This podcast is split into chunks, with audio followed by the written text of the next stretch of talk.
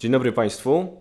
To kolejne spięcie biznesalert.pl. Nazywam się Wojciech Jakubik. Ze mną jest Dorota Jeziorowska, dyrektor Polskiego Towarzystwa Elektrociepłowni Zawodowych i będziemy rozmawiać o przyszłości ciepłownictwa. Pompy ciepła czy elektrociepłownia z kominami? Zobaczymy.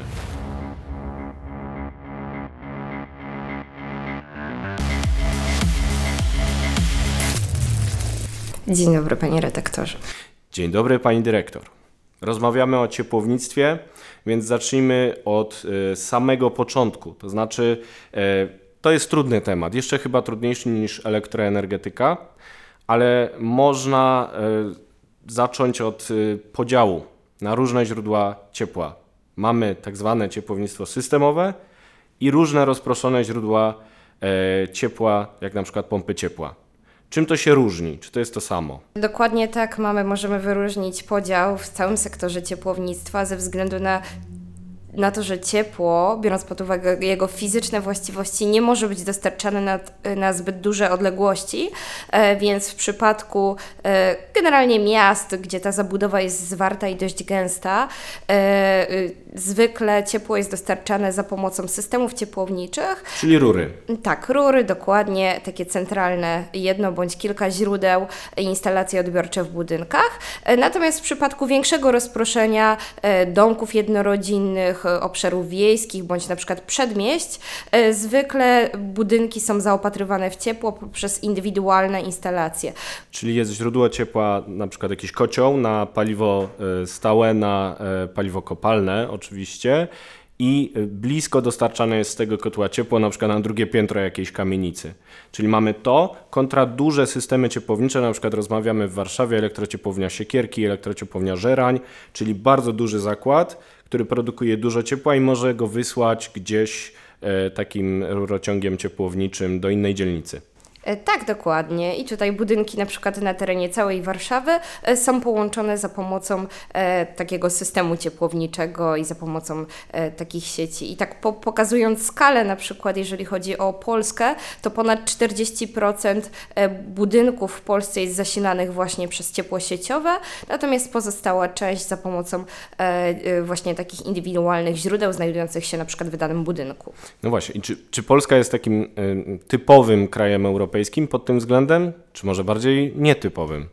Zdecydowanie wyjątkowym e, z dwóch względów, tak naprawdę. Z jednej strony e, mamy bardzo dużo mieszkańców jako Polska, mamy też zwartą i gęstą zabudowę, bardzo dużo miast. E, W związku z tym, jakby dostarczanie ciepła za pomocą właśnie takiego ciepłownictwa systemowego jest bardziej efektywne, no i tańsze po prostu. Natomiast z drugiej strony, w porównaniu na przykład do państw e, skandynawskich, e, w których e, wiem, że na przykład jest chłodniej. I też nie ma za dużej gęstości zaodnienia. Tak, nie ma, dokładnie nie ma za dużej gęstości zabudowy. Tam jednak dużo częściej są stosowane takie rozwiązania w postaci indywidualnych źródeł względem tego, co jest w przypadku Polski. Także jesteśmy e, i w zakresie takiego klimatu i warunków klimatycznych, i w zakresie stopnia ur urbanizacji, gęstości zabudowy e, wyjątkowi e, i tak naprawdę nieporównywalni do innych państw europejskich. I ta wyjątkowa sytuacja y, zachodzi pomimo pewnego niewyjątkowego trendu widocznego w całej Europie, czyli transformacji energetycznej, która też dotyka ciepłownictwa. Czyli jest taki trend, żeby odchodzić od paliw kopalnych, które często są w elektrociepłowniach zawodowych, też w indywidualnych źródłach opalanych paliwami kopalnymi, żeby zastępować je na przykład pompami ciepła. I ten trend jest widoczny także w Polsce. Są dane, które pokazują boom zainteresowania pompami ciepła, ale e, panią dyrektor, jako specjalistę, chciałem zapytać o jakieś granice fizyczne. Czy to znaczy, że e, już teraz nasi widzowie powinni się spodziewać, że za kilka lat na przykład elektrociepłownia Siekierki albo inny wielki zakład tego typu zostanie zastąpiony jakąś wielką pompą ciepła? No nie możemy tak e, zakładać e, ze względu na to, że w przypadku, już biorąc pod uwagę właśnie Warszawę, ciężko by było e, całe miasto podzielić tak naprawdę cały system ciepłowniczy, e, wyłączyć po prostu, zlikwidować e, sieci ciepłownicze, zlikwidować te duże źródła ciepła i zastąpić, czy przy każdym budynku tak naprawdę zainstalować pompę ciepła, która by zaspokojała potrzeby danego budynku, a w Warszawie jest bardzo wysoka zabudowa i zapotrzebowanie na ciepło. Czyli trzeba by coś zburzyć, żeby takie wielkie pompy gdzieś tam wstawiać. Na przykład. Poza tym można by sobie było wyobrazić, byłby to bardzo trudny proces, już biorąc pod uwagę to, e, że technicznie no, praktycznie niewykonalne to prawdopodobieństwo e, transformacji właśnie w taki sposób e, no, jest bardzo, bardzo niskie. No ja sobie wyobrażam też mój rodzinny Kraków, w którym gdzie nie puknąć jest jakiś zabytek albo jakiś teren och- chroniony przez konserwatora zabytków i mielibyśmy tam wstawiać gdzieś te pompy ciepła. No ale dobrze, to nie jest łatwe. Ale transformacja postępuje, do tego są e, regulacje europejskie, które do niej zachęcają na różne sposoby i tutaj PTZ śledzi e, sprawy na bieżąco, więc jak znaleźć ten złoty środek? Czy da się pogodzić te wielkie zakłady w postaci elektrociepłowni zawodowych z tym narastającym trendem indywidualnych źródeł bez paliw kopalnych, właśnie jak pompy ciepła? Szukamy cały czas y, rozwiązań, tak y, jak najbardziej z jednej strony pozwalających na dostosowanie się właśnie do tych regulacji unijnych, a z drugiej takie, które będą mogły być technicznie po prostu implementowalne y, i które spowodują, że poziom cen ciepła dla odbiorców będzie akceptowalny. To jest tak naprawdę po, podstawa realizacji transformacji.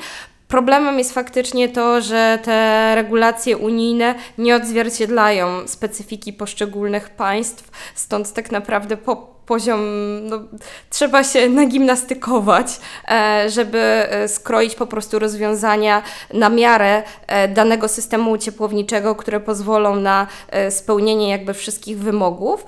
To, co jest ciekawe i takie bardzo charakterystyczne dla sektora ciepłownictwa, to to, że my tak naprawdę, biorąc pod uwagę regulacje, które zostały opublikowane we wrześniu ubiegłego roku, jako ciepłownictwo jeżeli oczywiście nie będzie żadnych zmian w międzyczasie, znamy trajektorię do roku 2050, która jest niezwykle ambitna, e, natomiast przynajmniej wiemy na czym stoimy w tym kontekście. Okej, chyba że znowu jakaś rewolucja nastąpi. A czy w takim razie y, można się y, spodziewać, jakie decyzje powinni podejmować odbiorcy ciepła? To znaczy ci, którzy są w miastach, ale także poza nimi, zastanawiają się, na jakie źródło ciepła postawić, żeby y, nie zostać z mrozem w pokoju, kiedy zawiedzie y, to źródło, bo coś zostanie e, znowu przyspieszone albo będzie jakiś problem z bez- bezpieczeństwem dostaw. Co radzi ekspert?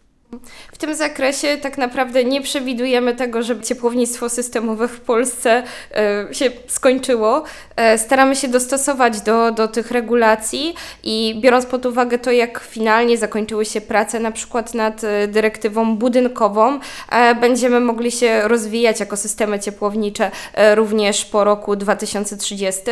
E, I jakby w tym zakresie to, to nie jest tak, że nie będziemy się zasilać czy wykorzystywać pomp ciepła również w ciepłownictwie systemowym. Będziemy je wykorzystywać tylko jako taka forma e, uzupełnienia, bo tutaj e, zdecydowanie e, wymogi w zakresie dekarbonizacji, w zakresie zazieleniania tego ciepła nas dotyczą i wszystkie przedsiębiorstwa tak naprawdę w tym momencie pracują nad strategiami.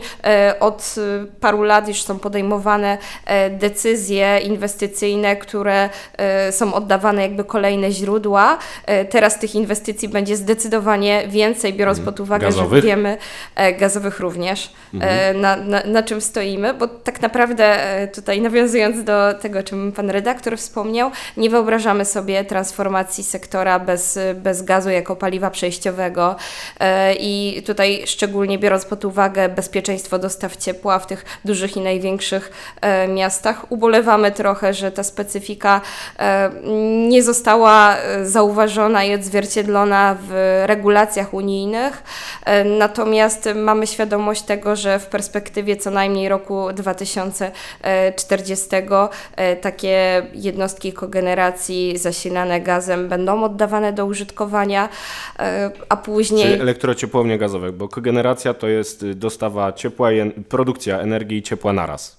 Tak, dokładnie. Ma zalety jakby i pracuje zarówno na krajowy system elektroenergetyczny, czyli na e, dostawę energii elektrycznej e, do, do odbiorców, ale też na ciepła w danym systemie ciepłowniczym. Okej, to na koniec zapytam, ile to wszystko będzie kosztowało, bo wiem, że Państwo to policzyli i tanio, kurczę, nie będzie.